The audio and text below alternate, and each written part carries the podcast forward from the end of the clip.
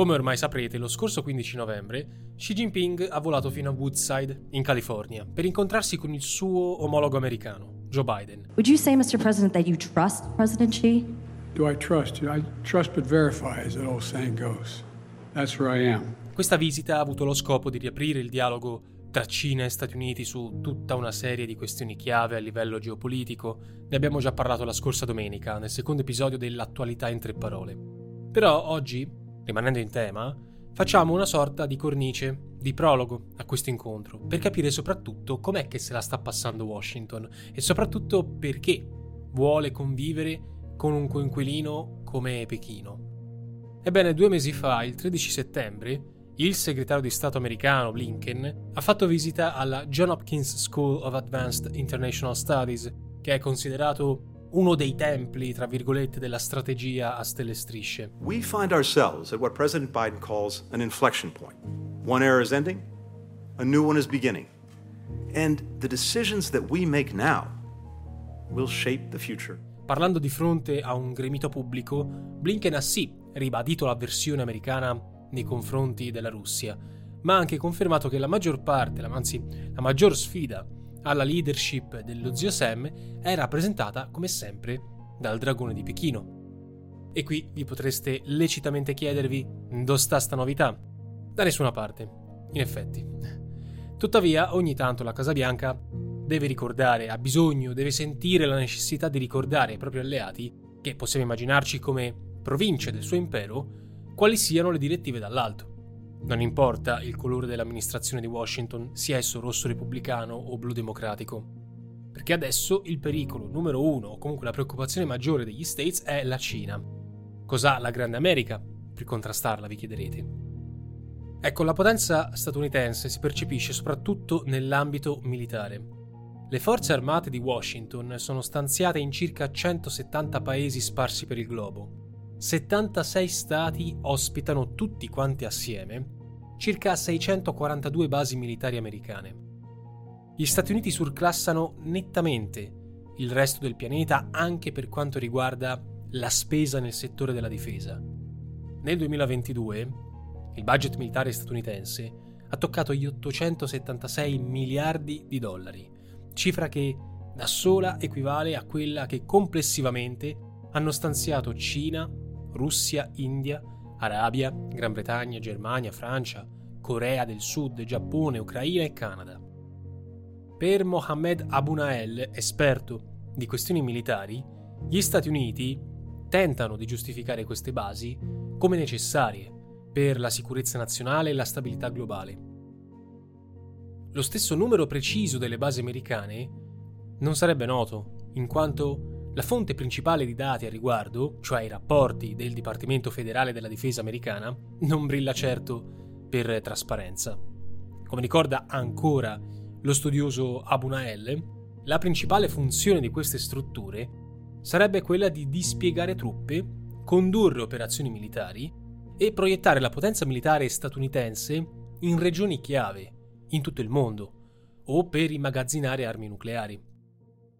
Assieme alla forza militare possiamo ricordare anche la particolare rilevanza del dollaro. Abbiamo già realizzato un video a tal riguardo sul canale YouTube, ma per farvi giusto un brevissimo riassunto, il dollaro è il principale strumento di regolazione delle transazioni internazionali. È la valuta maggiormente detenuta nelle riserve delle banche centrali mondiali e soprattutto viene scambiata per acquistare materie prime, come il petrolio. Tuttavia, ad ogni modo, l'egemonia americana in ambito geopolitico non coincide per forza con la fine della guerra fredda, anzi, è dai primi anni 40, con l'ingresso di Washington nel secondo conflitto mondiale, che l'industria bellica americana si è messa davvero in moto. Al tempo Wall Street parlò di un possibile keynesismo militare internazionale, con gli Stati Uniti che avrebbero dovuto movimentare la loro economia riempiendo il mondo di armi e munizioni.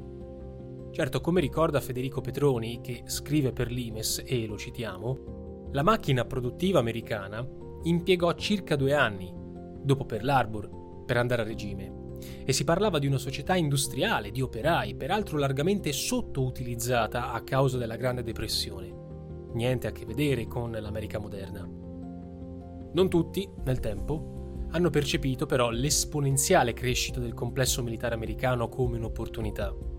Ce ne offre una prova il presidente Dwight Eisenhower, che nel 61, in occasione del suo discorso di addio dopo otto anni di servizio alla Casa Bianca, disse L'America è oggi la nazione più forte, influente e produttiva del mondo. Tuttavia, e qui continuiamo a citare, la leadership e il prestigio dell'America dipendono non solo dal progresso nostro materiale senza pari, dalla ricchezza, dalla forza militare, ma da come utilizziamo il nostro potere nell'interesse della pace mondiale e del miglioramento umano.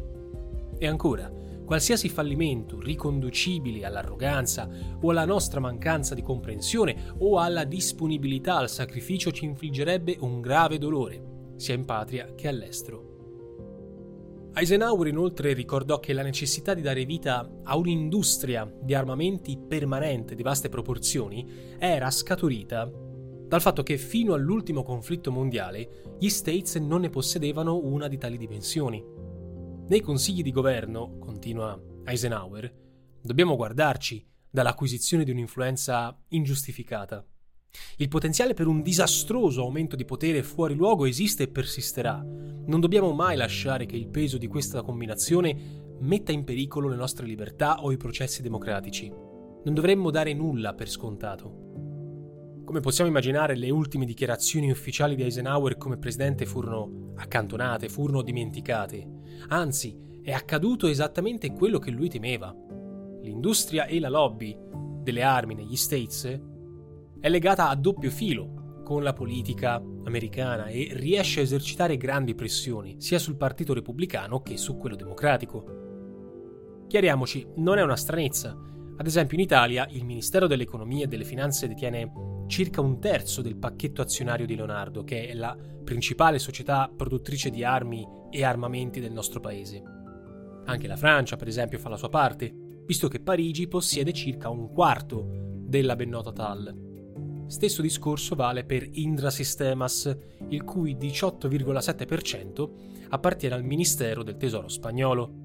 Non si discosta la Russia, il cui conglomerato, Almazantei, si trova in mani fidate per il Cremlino. Figura tra le prime 20 industrie di produzione militare del mondo e rappresenta circa un quinto della manifattura russa.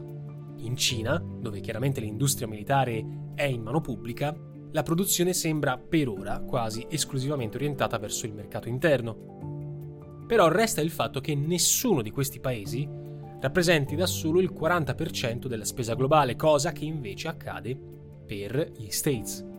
Qui un ruolo preponderante nel settore della difesa è giocato da grandi fondi di investimento come BlackRock, Vanguard, Fidelity Investments, Wellington Management, Capital Group, che comprano quote di asset strategici, tanto americani quanto europei. Ad esempio, questi fondi detengono il 13,77% di Airbus e il 13,86% della rivale Boeing. E poi, come nota sempre Federico Petroni per l'Imes, le forze armate hanno l'abitudine a gonfiare la pericolosità del nemico per ottenere più fondi. Ancora Petroni scrive che, dagli anni 90 in poi, si è assistito a un forte consolidamento del complesso militare americano e dice le società principali sono passate da 51 a 5, cioè Raytheon, Lockheed Martin, General Dynamics, Boeing e Northrop Grumman. Nel 2020 queste ultime si sono spartite tra di loro il 36% di tutti i contratti con il Pentagono, che equivale a una crescita del 71% rispetto al 2015. Quindi tutto questo cosa vuol dire? Vuol dire che di conseguenza noi ci troviamo di fronte a una situazione di oligopolio che mal si sposa con una qualche speranza di pace o disarmo. Mettiamola così. Oltre a ammazzare, distruggere e devastare, le guerre causano due effetti rilevanti. Quando scoppiano alimentano la produzione di armi e armamenti. Quando finiscono occorre ricostruire. Entrambe le fasi, se così vogliamo chiamarle, contribuiscono a dare slancio all'economia di un paese. Una prova lampante di questa affermazione viene dalla Seconda Guerra Mondiale, che da un lato consentì lo sviluppo economico degli States che uscirono dalla crisi del 29 e dall'altro gettò le basi per la ripresa dell'Europa, veicolata sempre eh, dagli Stati Uniti.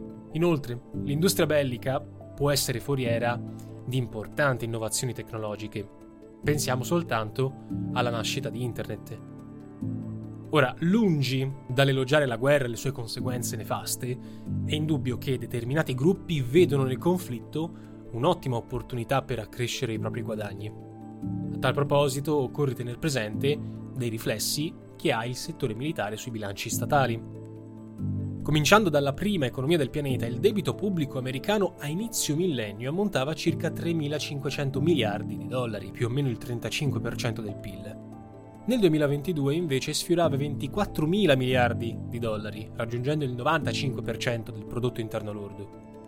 Oggi infine il debito USA ammonta a 31.000 miliardi di dollari, il 115% del PIL. Questa crescita esponenziale, all'origine della recentissima crisi politica sul bilancio federale, può essere ricondotta proprio all'aumento vertiginoso della spesa per la difesa. Per non farsi mancare nulla, la Casa Bianca pretende che anche i paesi europei aumentino il loro budget per la difesa al 2% o anche al 3% del PIL. L'Italia attualmente viaggia all'1,46% per arrivare al famoso 2%, cioè servirebbero più di 40 miliardi di euro. Come diceva il vecchio Kissinger, di cui abbiamo parlato nel vecchio episodio, essere un amico degli States è pericoloso, ma esserne un amico può essere fatale. Lo stesso discorso vale per anche il Regno Unito, considerato come il maggiore alleato continentale di Washington. Secondo il giornalista britannico Andrew Cockburn, se comprendiamo che il complesso militare industriale esiste esclusivamente per sostenersi e crescere, diventa molto più facile dare un senso alla corruzione, alla mala gestione della cosa pubblica e alla guerra. Il Watson Institute della Brown University di Rhode Island ha stimato in 8 mila miliardi di dollari il costo delle guerre combattute dopo l'11 settembre Parliamo di oltre la metà del debito accumulato da inizio secolo, mentre i restanti 7.000 miliardi sarebbero riconducibili ai disavanzi di bilancio provocati dalla crisi finanziaria del 2008 e dalla pandemia del Covid. Quindi se la matematica non è un'opinione, cosa ha contribuito di più alla crescita del debito? E se gli europei seguissero l'esempio americano, cosa succederebbe? Ora, per farla breve, non solo la fine della guerra fredda non ha contribuito a contenere l'espansione dell'industria degli armamenti, ma si è assistito a una sua crescita ancora maggiore. Negli States la spesa per la difesa incide anche attraverso il pagamento di salari e pensioni per militari o ex militari. L'opinione pubblica non viene tenuta molto in considerazione, visto che gli ultimi sondaggi riferiti al conflitto in Ucraina riportano che la maggioranza dei cittadini statunitensi vorrebbe un minore coinvolgimento del loro paese. Questo coinvolgimento, ad esempio, c'è stato in Afghanistan, dove in circa 20 anni di presenza militare, le Big Five americane della produzione di armi si sarebbero assicurate proventi per circa 2 mila miliardi di dollari. Nel frattempo, la scorsa primavera, il Parlamento europeo ha dato parere favorevole alla proposta della Commissione del cosiddetto Act in Support of Ammunition Production, che contempla uno stanziamento di 500 milioni di euro per aumentare la capacità produttiva europea di munizioni e missili, a fronte del depauperamento delle riserve dovuto agli aiuti all'Ucraina. Quindi non stupisce che sempre a Bruxelles si trovi la sede dell'Aerospace and Defense Industries Association of Europe, ASD, associazione di categoria che riunisce 3.000 imprese del settore della difesa appartenenti a 17 paesi diversi.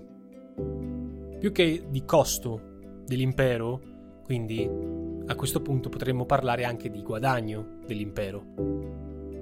Ad ogni modo certe dinamiche di potere all'interno delle quali anche l'Italia è inserita come cosiddetto paese satellite non esentano da responsabilità la nostra classe dirigente.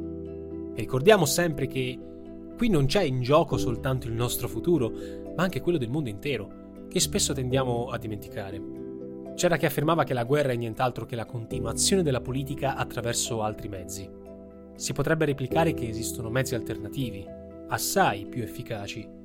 Il problema è che con tutta probabilità non sono altrettanto redditizi. Per Asper.